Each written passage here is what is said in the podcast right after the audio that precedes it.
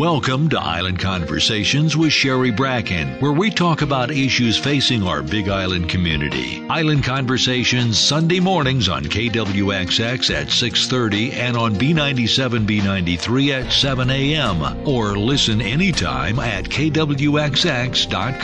Island Conversations brought to you by KTA Superstores, where you're someone special every day since 1916. Now, here's your host and producer, Sherry Bracken. Good morning, aloha. Welcome to Island Conversations. You may hear us on Sundays on KWXX and on B97, B93, and the following Friday on KPUA 670 AM in Hilo. And of course, I always invite you to listen to the podcast to hear what you have maybe missed. Last week, it was all about Ironman with their race director, Diana Bertsch. And although that's over now, you may still enjoy listening, as well as an interview I did with Hawaii Supreme Court Chief Justice Mark Recktenwald when the new Kona Courthouse opened. And you may hear those at b97hawaii.com or kwxx.com. But for today, we're going to talk about invasive species. And when I went in to plan this interview, I thought we would talk about many invasive species. But as it turns out, one of the very worst things we have on this island is little fire ants.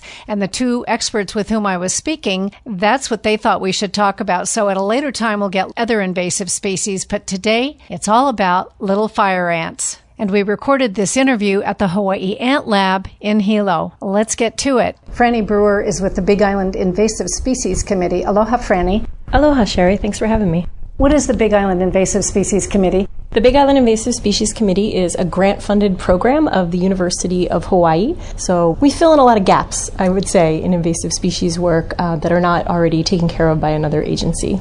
We're also joined by Cas Vanderwoude of the Hawaii Ant Lab, which is here in Hilo. It's part of the University of Hawaii. Good morning, aloha, Cas. Hi, how are you?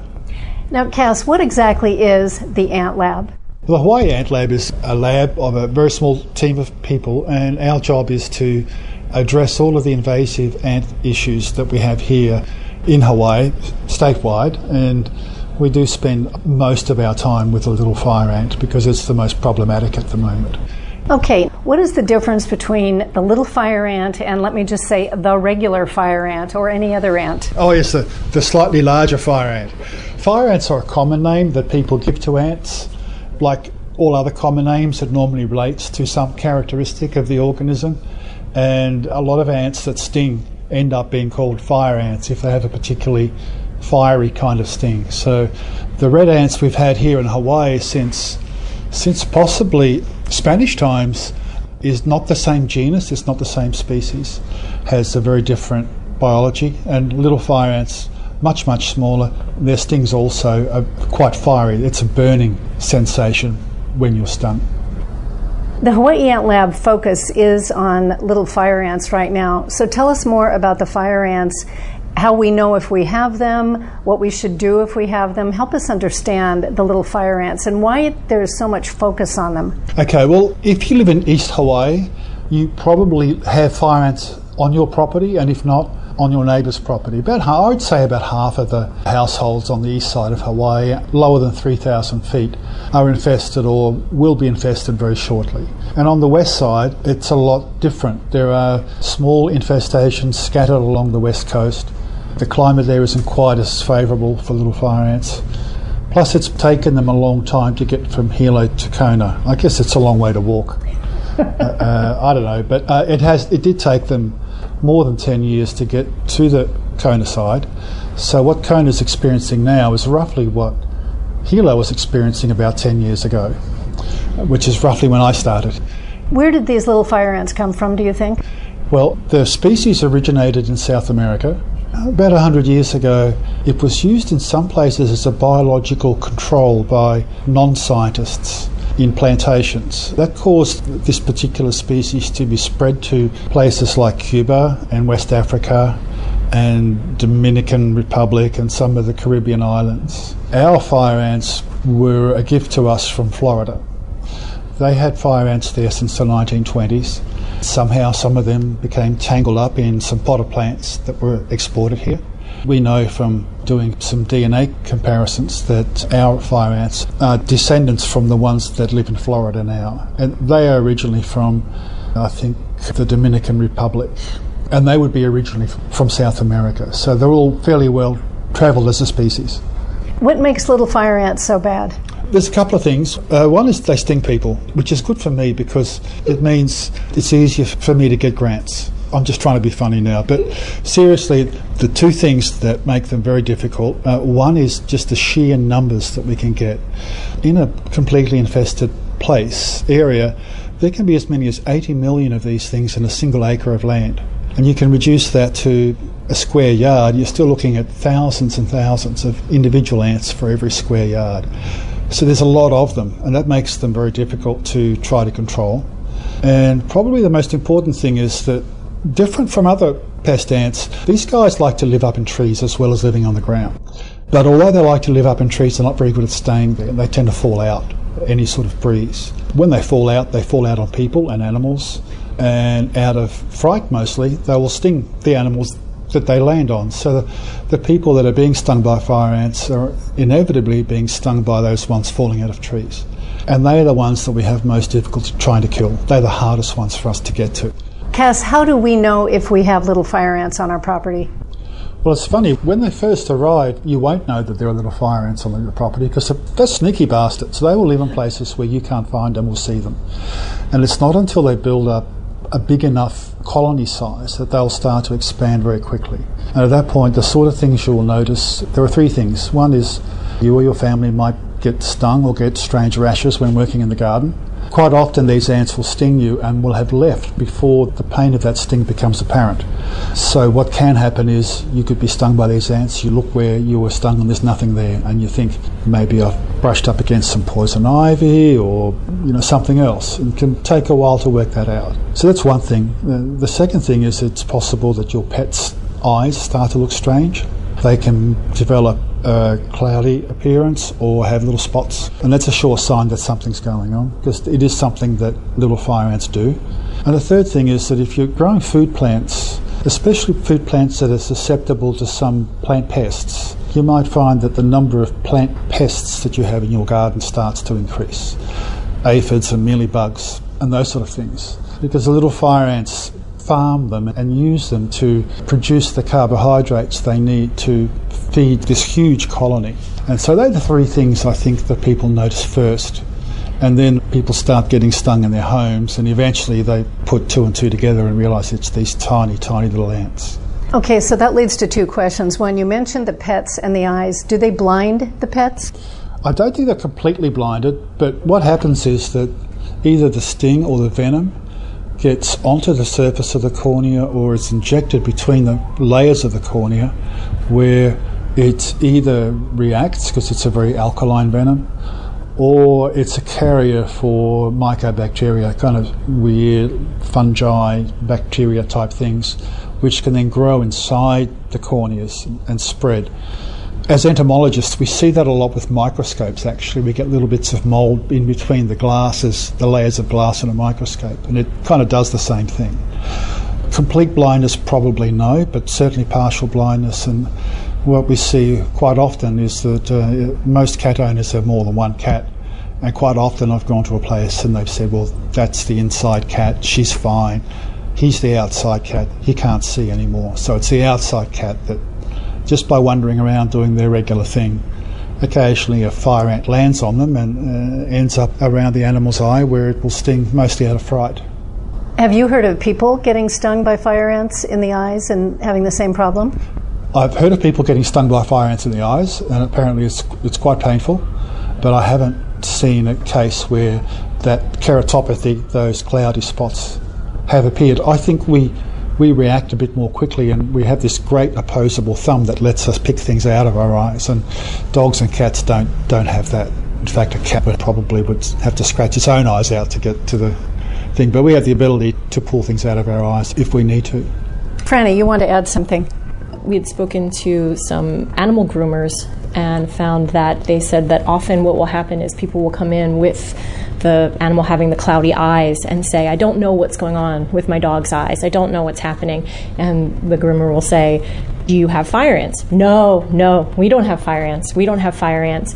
I think you should go home and check And as soon as the pet owner goes home and checks around the dog house, checks around the, the mat outside where the dog lays, oh my goodness, fire ants. So a lot of times the people don't even know what's going on. And the groomer told me she'll part the hair on the dog's coat and there are bites, stings from the ants on the skin. So it's something where people are not even aware that the fire ants are on their property and their animals are being stung.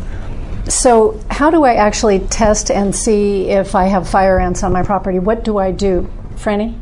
you must use a peanut butter stick test. There's other things you can use. Spam works if you're allergic to nuts or you don't have any peanut butter laying around. They're attracted to protein, so you want to give them a really attractive source, something that they want to come to.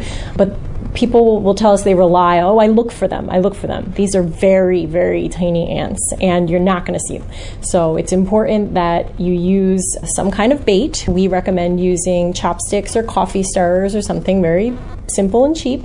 Put a little bit of peanut butter on the edge, and you go to where the ants might be. They want a cool, shady spot, kind of like people. They don't really want to be in direct sun. So, rock walls, vegetation, remembering that these are not ground nesting ants. They want to be kind of tucked away somewhere. So, looking up in the trees, putting your, your little peanut butter stick up on the crook of a tree, really looking for those places where ants might be foraging. And you leave that about a half hour to an hour come back, and if you have ants, you toss them into a bag and freeze them, and then you bring them in for identification. What you're saying, though, is if I do the peanut butter thing, that there will be enough ants that I will see them. They're not too small to see once they're amassed? It depends on how good your eyesight is. so I would say that the best bet you can do is if you throw that peanut butter in a bag and you think there's anything on there that could be an ant, bring it into us. We do identification for free, Hawaii Ant Lab, HGOA, do ant identification for free. It won't cost you anything but a little bit of time. But freeze those ants and bring them in and we'll let you know. Where exactly do we bring those to be tested? In Hilo, you can bring them to our office at 23 East Kawili Street, or you can also bring them. Hawaii Ant Lab has locations on both the east and west sides where you can bring them. And those locations are where, Cas? And also on Oahu. We have a, a person at the CTAHR Extension Centre on the old Mamalahoa Highway. And that would be right across from the Aloha Theatre, am I right? Exactly, yes, right across from the Aloha Theatre. And I can give you Kiyoshi's number for the people that live on the west side. Uh, it's 209 9014. 209 9014 and Kiyoshi will be able to help you with anything. He's very good, he's knowledgeable. We put him there thanks to Senator Lowen, who found some funds for us to fill this quite desperate need, we were able to put somebody, luckily, in that position. And that's where most of our new, you want to call them customers, but new people come from, because it's still an unusual thing to have on the Kona side. And in Hilo, if they wanted to bring them directly to the Ant Lab, what's your address here? Our address here is 16 East Lanikaula Street in the Department of Agriculture building. Just drop in here during normal business hours. There'll be somebody here that can take care of your sample and give you some information as to how to deal with it. Okay, well, that leads us to how do we deal with them? And I'd like to start with how do we prevent the spread of these little fire ants? Preventing their spread's really about being careful about moving things that they might be tangled up in. These guys are known as hitchhikers. They'll hitch a ride on whatever's convenient. Potted plants, foliage, orchids, produce would be the most convenient things for them. Potted plants they just love because it gives them everything that they need. They are pretty lazy. They don't build elaborate galleries or structures or houses. They kind of just live wherever they can find a little puka or a gap that seems to be okay. And then if, if that deteriorates, they just move into the next little puka. They're not particularly, they're not homebodies. They're not house proud at all. Uh, so potted plants, anything that's been in contact with the ground, check it carefully before you move it. And if in doubt, there are ways of treating some of those things that we can help with. And we're going to take a short break. I'd like to remind you this is Island Conversations. I'm Sherry Bracken. Sundays on KWXX and B97, B93 here on the Big Island of Hawaii and available anytime as a podcast at KWXX.com and B97Hawaii.com. And that includes bonus podcasts that aren't broadcast on the radio, so do check that out. Today we're talking little fire ants with Franny Brewer of the Big Island Invasive Species Committee and Cas Vanderwoude of Hilo's Ant Lab, which also now has an adjunct location on the west side of the island at College of Tropical Agricultural Extension Office in Kainaliu. Next week, we're talking to some of the folks from the county about their shocking announcement that our county is effectively doing away with recycling. Yes, they will still recycle cardboard, brown paper bags, glass, but not much else. That's a scary thing for those of us who feel like we're trying to do something to keep our island sustainable. That's next week with Bill Kucharski, head of Department of Environmental Management, and Greg Goodale, his solid waste division chief. Before we go back to my next question for Cas Vanderwoude, a word from our great sponsor, KTA Superstores. At KTA, local and fresh means you get the very best Hawaii Island has to offer. The grass fed meats you find at KTA are raised without added hormones or antibiotics. Our seafood department is stocked with sustainable choices caught in local waters by local fishermen. KTA carries the largest selection of Hawaii Island homegrown produce. Our mountain apple brand is all local so you know it's fresh and delicious. Local and fresh always tastes best at KTA. I've also heard that they travel in building materials and wood and thatching that's used in roofs, things like that. Is that true? Yes, thatching. I haven't had experience with thatching here in Hawaii, but in Vanuatu, where I visited just recently, quite a lot of the housing's still very traditional. So you've got these Moritar thatched roofs. Apparently, little fire ants just love to live in that. They will live quite happily in these thatched roofs. You know, with the regular rainfall, there's always a place that's just warm and moist enough. And again, they can't hold on very well. They fall down and they fall down on people inside the house. So it's a terrible existence. Franny, you wanted to add something? Yeah, we really encourage people because we have seen this movement in things like equipment in fill, road fill. We've seen it in tiling for roofs, building kits that are coming from different places. We really encourage people before they're making large purchases, things that they're going to have delivered, especially if it's from somewhere that's a very high known infestation like Hilo or Puna, that they talk to the business that they're dealing with and they say, what are you doing to prevent fire ants? What are your techniques that you use to prevent fire ants? Because there really needs to be this push from the consumer, from the public, to encourage businesses. You know, a lot of them are good actors, and some maybe aren't, or some are slipping. You know, but it really needs to come from the consumer that this is an expectation. We expect that if you bring anything onto our property, that it's going to be clean, that you will have done every possible thing to prevent fire ants or and other invasive species from being brought onto our property. So we do think that this is something that people can do before they place an order for a load of gravel or before they place an order for some construction materials to be delivered. It'd be something that would help the community as a whole as well. So then we get into the key question if one has fire ants, what do you do? Well, there are solutions for every problem, and everybody has a different problem, so there are a lot of different solutions. On our website, we have guides that you can download, and they're fairly detailed about what to do and how to do it, what to buy and when to buy it. And once a month, we run an ant management class here as well. It's limited to 20 people. The last Friday of each month, we're able to take in 20 people and give them a fairly intensive how to kill ants course. What's important though is to work out what people expect from it. I mean, going overboard is not really giving some people the benefit they want. So we try to work out how to manage this problem for each individual person and remain aware of how fragile we are. We're living on an island, there's nowhere where we can throw out. There's not a, a trash can that's not on our island. Everything that we use stays here. And some pesticides do have a long half life, and the distance between us and our groundwater is pretty short in terms of time. So we are concerned that if everybody's using or misusing pesticides, that we're going to increase those levels of pesticides and other chemicals in our environment. So we have to be careful about that. And the more people know, the less pesticides they use. Because most people, if they're unsure about how to do something, the tendency is let's use a bit more to be on the safe side. And the more people know, the less they can use and still get a good result. So that's a thing that we kind of work on as part of our lessons. So, Franny, what do you want to add about how to get rid of fire ants? What we really stress is timing. One of the things I think that is really common is that people, when they have fire ants, they'll treat or pay someone to treat, and then they'll wait until they start getting stung again.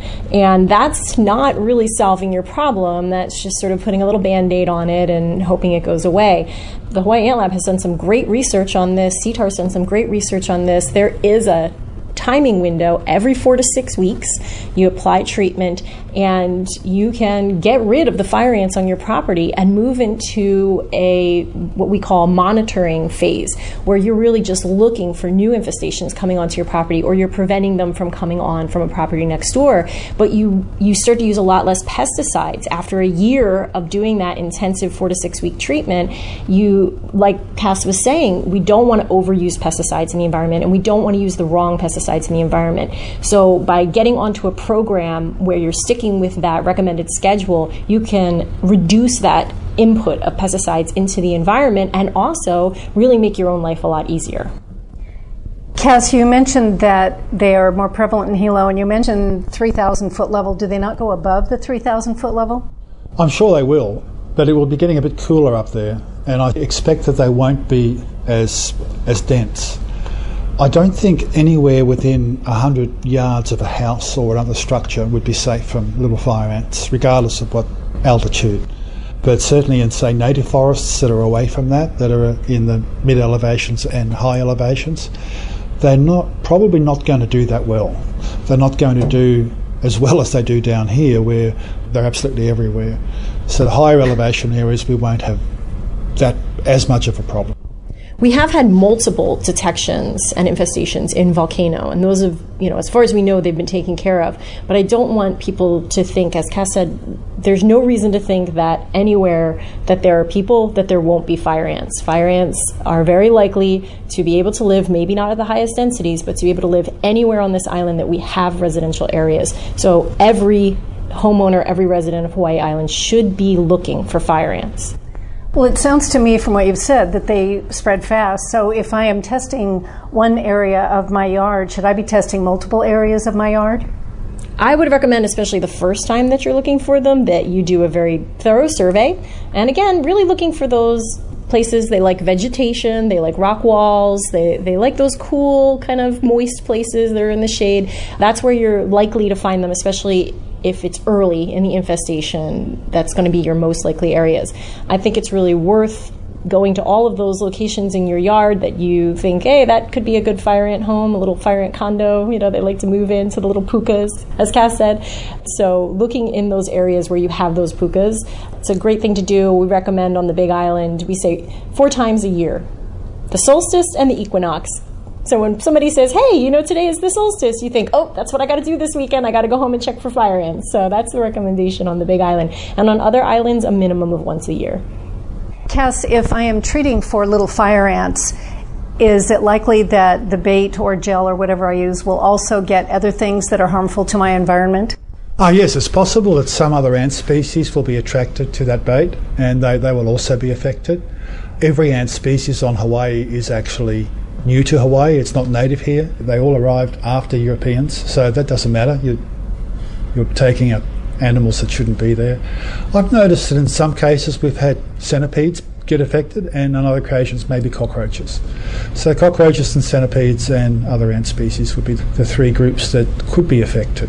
One of the things that people generally are worried about when they're thinking about baiting is uh, butterflies or bees are beneficial insects. Most people don't want to use a pesticide that's going to impact our beneficial insects. And that's really the benefit of using an ant bait because you're using something, you know, bees are not attracted to peanut butter. They're not going to be landing, you know, in the areas where you've applied the peanut butter bait or Amdro, which is corn grits. You're really not going to see your butterflies coming down to, to drink out of a corn grit. So you're using something that's really unlikely to impact those beneficial species. And that's one of the reasons we encourage people to use bait. A lot of people will use all purpose pesticides to kind of cover all the vegetation in their yard, and we really dissuade that. Those pesticides should be used very judiciously in, in certain areas to keep insects from coming into the house. But using an ant bait is one of the safest ways that you can get rid of your pests without impacting your good guys. Cas, you mentioned that one of the things that the Hawaii Ant Lab does is research on the little fire ants. Is there anything that we should know about what you're working on or anything that's coming up that would be helpful for folks to understand? Sure.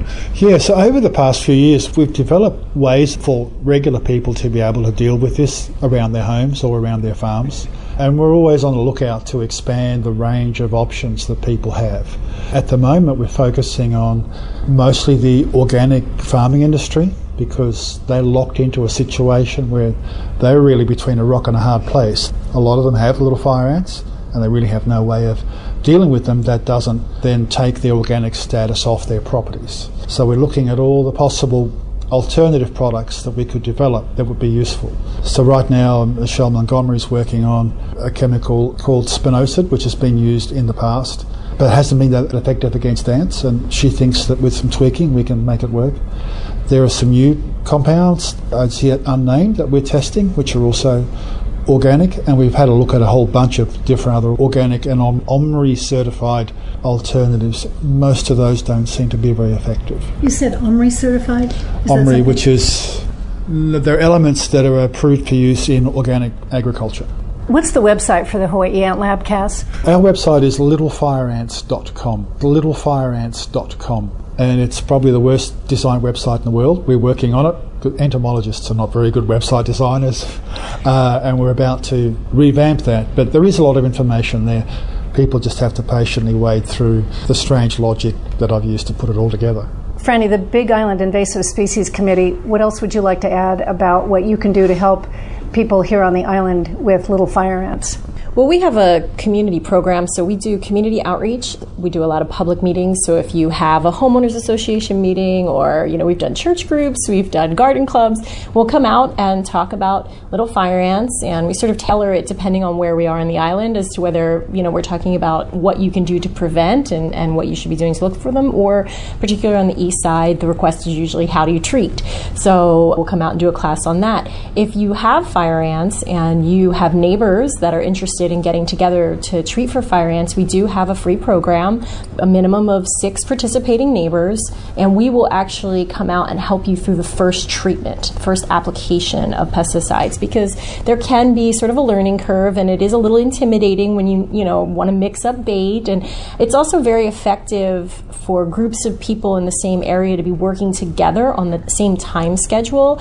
And if your neighbors are treating at the same time you're treating, you're also increasing that buffer zone around your house. If you can get more neighboring properties to, to be treating, then you don't have to worry about the fire ants coming over from next door. So we really encourage people to work together, and we've done that uh, about 40 communities now across the island from North Kohala all the way down to Waiohinu in Kau. So, um, and of course, many communities through Puna and Hilo. But if people are interested and, and you want to organize your neighbors, uh, give us a call or check us out on the website, and we'd be happy to come out and work with you.